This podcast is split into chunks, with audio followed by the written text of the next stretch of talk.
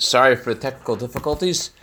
Um, let's talk about the malacha of koitzer. On Shabbos, it's forbidden to harvest, to take something off a tree, to pull a wheat husk out of the ground. It's forbidden to har- It's forbidden to harvest on Shabbos. Harvesting sounds very similar to another malacha, which is the malacha of shearing. Just like you're not allowed to shear a wool off a sheep, you can't take a apple off a tree. But there's a difference between these two prohibitions. It's biblically forbidden to take the wool off the sheep, whether you, um, I'm sorry, only if you use a special utensil to cut the wool off the sheep. If you tear the wool off the sheep with your hands, is not biblically for, for prohibited, only if you use a special utensil. But in regards the, regarding the laws of harvesting on Shabbos, even if you just with your hand pull the apple off the tree, it would also be considered biblically forbidden. It's called a tulda. It's not considered the primary prohibition of the Torah, of the Bible, of the of but it's considered also equally midaraisa, equally biblically forbidden, and doesn't matter if you use your hand or use a tool, it's still considered biblically forbidden. The only time it would be considered only rabbinically forbidden is if you would take the fruit off the tree with a uh, total change, like biting the apple while it's still attached to the ground. As the Alter Rebbe says in Simin Shin Lamed Vav, Sif Tazayin, if you eat the apple while still attached to the tree, that's certainly tearing it off the tree, and therefore you would think it's considered like harvesting it. However, the Alter Rebbe says it's not the usual way of doing it, and therefore it's not biblically forbidden. Usually, if you're not doing something the usual way, in general, if you're not doing something in the usual way it's done, on Shabbos it's only rabbinically forbidden. So here too, it's not considered the normal way to take an apple off a tree to just bite it while still attached to the ground, but kolkim oster v'seifim. So it's not biblically forbidden, it's only forbidden midrabanan. Unlike the malacha of gziza, shearing, regarding shearing doesn't matter if you, uh, sorry, shearing is the opposite, only if you shear with the tool is it is it forbidden min Torah, but if you use your hands, then it's only forbidden midraban. Now, why is this pertinent to us? We are only learn, trying to learn practical halachas, halachas that are pertinent to us in our lives. So why is it pertinent for us to know whether it's biblically forbidden, it's rabbinically forbidden? Either way, it's either way it's forbidden. So who cares? Who cares why it's forbidden? It's it's either way. Osir, it's forbidden to um, Either way, it's forbidden to uh, take the apple um, off the tree, whether it's biblically or rabbinically. We're going to see there are many, many decrees, four specifically decrees that the Chachamim gave because it's so easy, it's because it's so natural. You're, you're hungry, you see an apple, and it's so natural for you to pull it off the tree. Therefore, our sages said that it is, um, they, they instituted many things that we should do as a precaution lest we make the transgression, lest we make the mistake of pulling the apple off the tree. So there's four specific decrees that they made. We'll get to that in a second. But before we do, I just want to point out a distinction between a uh, apple and a hadas and a myrtle. The halacha is that you're not allowed to smell an apple when it's attached to the tree. Why not? Because you smell an apple while it's attached to the tree, we're afraid that you may naturally just go and pull the apple off the tree. Since it's so common, so easy, and so natural to pull the apple off the tree, therefore it's forbidden to even smell an apple while it's attached to the tree. What about a rose? What about a flower? Are you forbidden to smell a flower on Shabbos when it's attached to the ground? The answer is no. Why, why is it why is it forbidden to smell an esrig but it's not forbidden to smell a myrtle, to smell the hadas, or to smell a rose. So the Alter says the reason very simple. because in, in order to eat the apple, you have to pull the apple off the tree. But in order to eat, in order to smell the fragrance of the myrtle, you don't have to pull it off the pull it out of the ground. And therefore, we're not afraid that you might pull it off the ground because you're able to get the full enjoyment from the myrtle, the full enjoyment of the rose, without pulling it off the ground. Unlike the apple, to get the enjoyment of the apple, you have to take it off the tree, and therefore it's forbidden to smell the apple while it's attached to the ground. As Alter says in Simon Shin Lamed Vav, Sif Tazayin, Esrog tapuch chodor l'rachil also lich beim mechuber. An esrog or an apple, anything that could be eaten, is forbidden to smell its fragrance while it's still attached to the ground. Zera, because there's the kri shema yaketzesek delachle, because you might end up separating it from the ground to eat it. But a myrtle, but a hadas, you're allowed to smell it because because the only benefit you could have from it is smelling it, and therefore it's forbidden to um, only smell an apple or smell an esrog, but it's okay to smell a myrtle. V'lomi says, why would you want to tear it off the ground? You're not gaining anything, and therefore not afraid that you might detach it from the ground. There's another halachic difference between an apple or an esrog and the other, and the hadas and the myrtle. And that is what bracha do you say when you smell it? When you say a bracha on the fragrance of the myrtle, you say the bracha beri atze besamim, as the Alter Rebbe says in Birchas Anenin Perk Aleph. Uh, Birchas Areach Tzarich Levar Kein Shas When you want to smell a fragrance, you have to say a bracha before smelling that fragrance, because. It's forbidden to have any benefit from, from this world without saying a bracha, and therefore you have to say a bracha before you smell the fragrance of the esrig and many often pe- people are on sukkahs, and they have an esrig, they have the hadas, they want to smell it. So before you smell, you have to say a bracha. But there's a different bracha you say for the hadasim, for the myrtle, than you say for the esrig. For the esrig, you say the bracha, Hanoisein reach teva peris, as the Alter says over there in Simon in Sif Gimel, priya if it's a fruit that could be eaten, Bein priya eitz k'min temuch esek, bein priya dama, barach harecha, barach shem chelam, asher nasin reach teva peris. Whether you're smelling a fruit of a tree or a fruit of the ground, if you enjoy its fragrance, you say the bracha, blessed are you, Lord our God, King of the universe, who has given a good fragrance to fruit. So you're breaking, you like the fragrance of any fruit or any vegetable. You say a bracha before smelling its fragrance. What bracha do you say when you have, when you want to smell the fragrance of a hadas, of a myrtle? There the Alter says in, in Sif Beis, the bracha you say for something which is related to a tree, which is the hadas is in that category, you say the bracha, blessed are you, Lord our God, who gives, who creates fragrance from trees, as opposed to isib samim from uh, herbs. So the hadas is considered more in the category of uh, not considered a herb, and therefore the bracha is atzib samim. Now you may ask a question on Havdalah.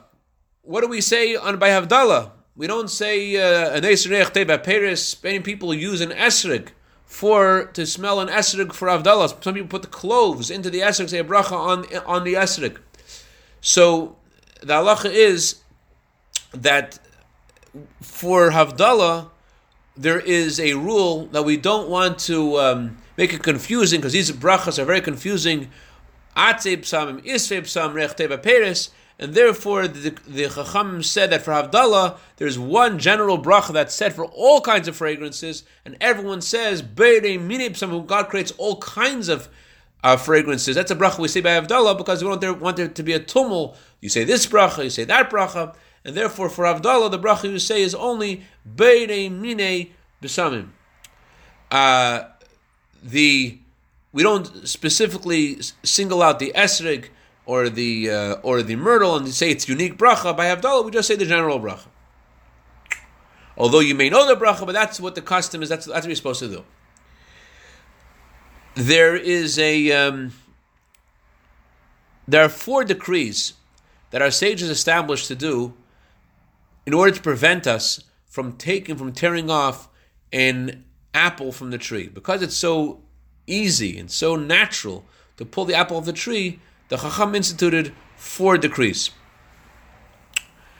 Before we get to the decrees, I want to mention one more thing about the. Um, oh, I want to mention one more thing, and that is how come people don't make a bracha on the whenever you you have the esrig, whenever you have the myrtle on Sukkot, and you're doing the bracha of Luv and how come you don't also say a bracha on the good fragrance of the Esrik? Why don't you say a good bracha? Why don't you, why don't you say a bracha on the good fragrance of the Hadas? And the answer is, Alter says, you only make a bracha if if you take it in your hand just to eat it, and you have no intent to enjoy its fragrance, you don't say a bracha on it. So if your intent is just to say a bracha on lulav and esrog, although you do smell its good fragrance, since it's not your intent, you don't say a bracha on it. That's why no one says a bracha on the hadas, beri atzeb samim, or on the esrog, beri uh, unless after you finish you finish um, doing the mitzvah and I just want to smell the esrog, then you should say the bracha hanois in reich or the bracha beri atzeb samim on the hadasim. Okay, so because it's again it's so common, the Chum instituted various things we should not do, lest we make a mistake and pull the apple off the tree. One of the things that they instituted was Peris Hanoishim. After the apple is fully ripened, it falls off the tree. Are you allowed to take the apple from the floor and eat it? It's no longer attached to the tree anymore. So the Chachamim said, that it's forbidden to take the apple from the floor and eat it because we're afraid that if it will be permissible to take the apple after it's fallen from the tree, there's a decree, maybe a person may go up on the tree and tear something off, the, tear the apple off the tree. And so therefore, even if it's fallen off the tree, you're still not allowed to have that apple on Shabbos. That's the first first decree they made. There's another decree they made. Other decree they made was that in general, ein oilon beilon bein lach bein yavesh bein nitlan bein nishan olav. You're not allowed to go up on a tree on Shabbos, whether it's a tree that produces fruit, whether it's a dried out tree. In the Shanum olav, the author puts in parentheses. We'll learn next time why it's in parentheses. Says you can't lean on a tree. In general, when the author puts something in parentheses, it's because it is a uh, question. The Alter was planning to later make a ruling about it, and he left it as a question. And therefore, there is halachic differences whether something is in parentheses or not. How do we look at it? Is this a conclusion, not a conclusion? But uh, we'll get to that another time. Mitzvah Hashem. Um, the Ein You're not allowed to use a tree for anything at all. You have something in your hand, you want to put it down. You're not allowed to put it on top of a bush, not allowed to put it on top of anything attached to the ground. Or little mimeno. You're also not allowed to take something from a tree. Your child is playing baseball, and the baseball has landed in the tree, and you want to knock it down with a piece of, uh, you have to take a long stick. You're not allowed to on Shabbos. If it's attached to a tree, or it's on a tree, you have a shofar, which is on a bush on Shabbos and you want to take the shofar to say the brach l'shmeik shofar Rosh Hashanah, you have a mitzvah to hear the shofar. You're not allowed to on Shabbos. You're not allowed to use anything that is attached to the tree. Why? Hakol mishum gzeira shema It's all decree because you might end up going on top of the tree and tearing down, taking off a fruit, and therefore goes b'choli ilon is api aveshim she'ein ben peres of olav anofim shum sag v'geder. It doesn't matter what kind of tree it is. They made this decree on all trees, although there's no fruit on the tree. You go out and there's no fruit growing on the tree. Still, the sages said that it is forbidden to uh, to climb on a tree or lean against a tree on Shabbos uh, and use a tree to put something on the tree, take something off the tree. Why? Because we're afraid a person might take because though this tree doesn't have any fruit, but if you allow if though if you allow the person to take the apple, sorry, you allow the person to uh, go up on this tree or to use this tree, he may end up using a fruit bearing tree that has fruit on it right now and there and take the apple off the tree. This is a general a theme among the decrees that our sages made that when they made a decree, they made this decree to encompass all kinds of scenarios, even in a scenario where that particular decree doesn't seem relevant, but a decree is something that is all encompassing. That and the, the general rule is loy plukachamim b'takanasim. When our sages instituted a decree, they did not differentiate between one thing or another. I do want to point out that, as I mentioned last time, I don't like the word the sages. We don't follow their opinion because they're wise. There's something that Shabbos has in it. Shabbos has a godly energy in it. Shabbos gives our neshama menuchas nefesh. It gives our neshama tranquility. Let's say I have a I have in my backyard actually an orange tree. And let's say every Shabbos a a fruit a orange falls from the tree every single Shabbos. And every Shabbos I transgress the prohibition of the sages and I eat the orange that has fallen from the tree. And in my lifetime, I never once take the orange from the tree itself. Am I missing something? It would seem I'm not missing anything. Because the whole point the sages made this decree for was in only to prevent me from taking the orange from the tree itself, which is biblically forbidden. But I am missing something. What am I missing? I'm missing the the full energy of Shabbos. The Chachamim's decree are also part of the Shabbos. It's not just wise men who made a decree. It's something that is part and parcel of what Shabbos is. Although officially the reason given for the decree was I might end up taking an apple from the tree, and in my case, it didn't happen. There is something intrinsically valuable about not taking the apple from the floor. As everything in the Torah is called, the Torah is called Adam, the Torah is called a person because the Torah has a body and a soul. And every law of the Torah has a body and a soul. Let's say, for example, the mitzvah of eating matzah on Pesach. Eating matzah reinforces your faith. Why does it reinforce your faith? Because you remember how Hashem took us out of Egypt. Let's say for me, I don't get my faith my faith reinforced by eating matzah. When we sit down to eat matzah, I know about your family and my, our family, we eat the matzah. We talk about if the matzah tastes better this year or last year. We talk about how much money is a guy making when he sells us this matzah, and we all are discussing things about the matzah, but not necessarily is it reinforcing our faith on a palpable conscious level. So let's say learning something about leaving Egypt would do it better for me, or watching a movie about Exodus of Egypt. Can I do that instead? And the answer is no. Why? The Arizal says because there's a spark of godliness in the matzah that feeds your soul faith for the entire year. In a similar way with Shabbos, these things that our sages enacted aren't just things that we do as a preventative measure lest something else happen. They have intrinsic meaning to themselves. That everything in the Torah has a body and a soul. And so if I want to get the full energy of Shabbos, not for, for sufficient just to follow what's biblically forbidden, I need to get all the things that God revealed to us through the tzaddikim, through the righteous people in every generation. Okay. So getting back to our subject. So it's forbidden, number one, to smell the fragrance of a fruit while it's attached to the ground.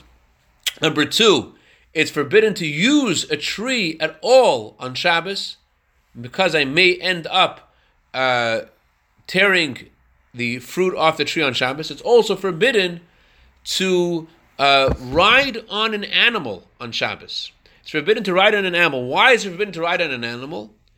Says Alter Rebbe in, in Simon Shinhei, in Sif Gimel, in Reichen al you're not allowed to ride on an animal or lean against an animal, not, not to hang from the animal, not to lean, lean against the animal. Why? You're not allowed to use an animal at all. Our sages said that use of an animal in any way is forbidden, even though I'm not riding on the animal. There is a non-Jew who has a wagon, and I am is passing by, and he stops the wagon. I'm not allowed to sit down on the wagon. Because the wagon is attached to the animal, I am forbidden to sit on the wagon. Why the I can't sit on the wagon? Why can't I have any connection to the animal?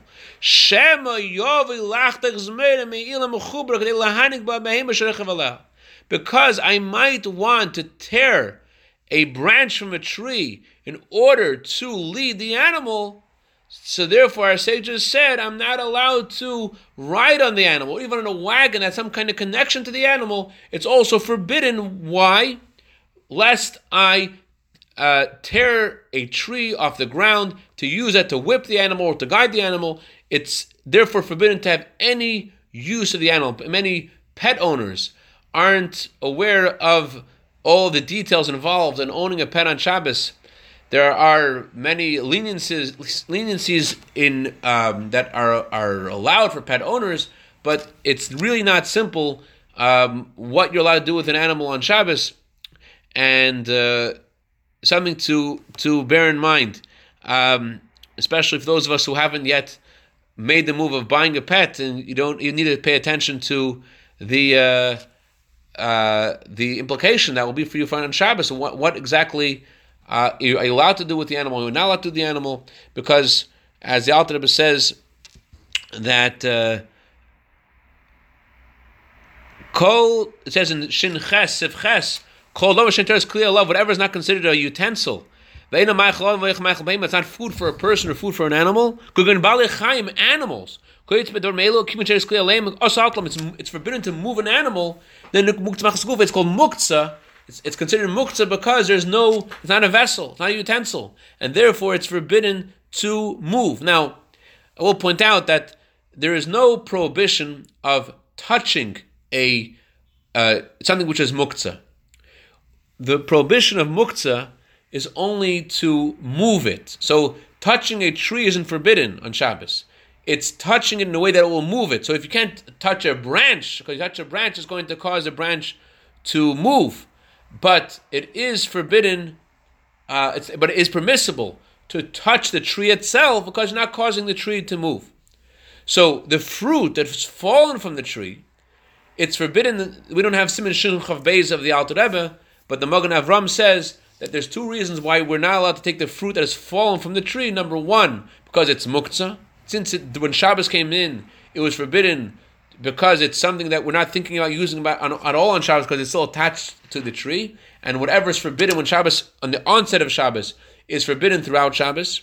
And also, a second reason they made a decree to take the to take the fruit that has fallen from the tree. A second reason why it's forbidden is because you may end up taking the fruit from the tree. The reason why they instituted a second decree, we'll get to God willing next class. Um, there are certain scenarios where it may not be muktzah. It's possible when Shabbos came in, it's not muktzah, as we shall see.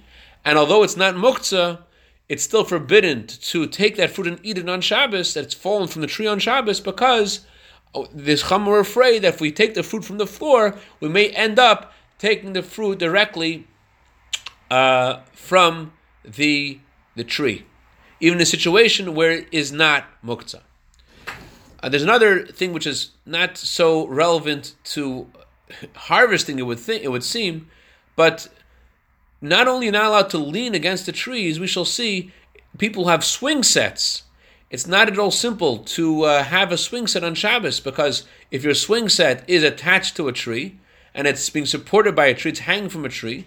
So just like the tree is forbidden, now to use something that comes from the tree, and there's and not so. There are various halachic uh, scenarios where it would be allowed, but it's not at all simple. And God willing, we'll hopefully get into that subject as well in the next class. So just go over the things that we said are forbidden to do because of harvesting on Shabbos. We said it's forbidden to smell the fragrance of an apple while still attached to the ground because you might end up tearing it from the tree. We said it's forbidden also an apple that has already fallen off the tree. It's forbidden to take from the floor because you might end up taking the apple from the tree.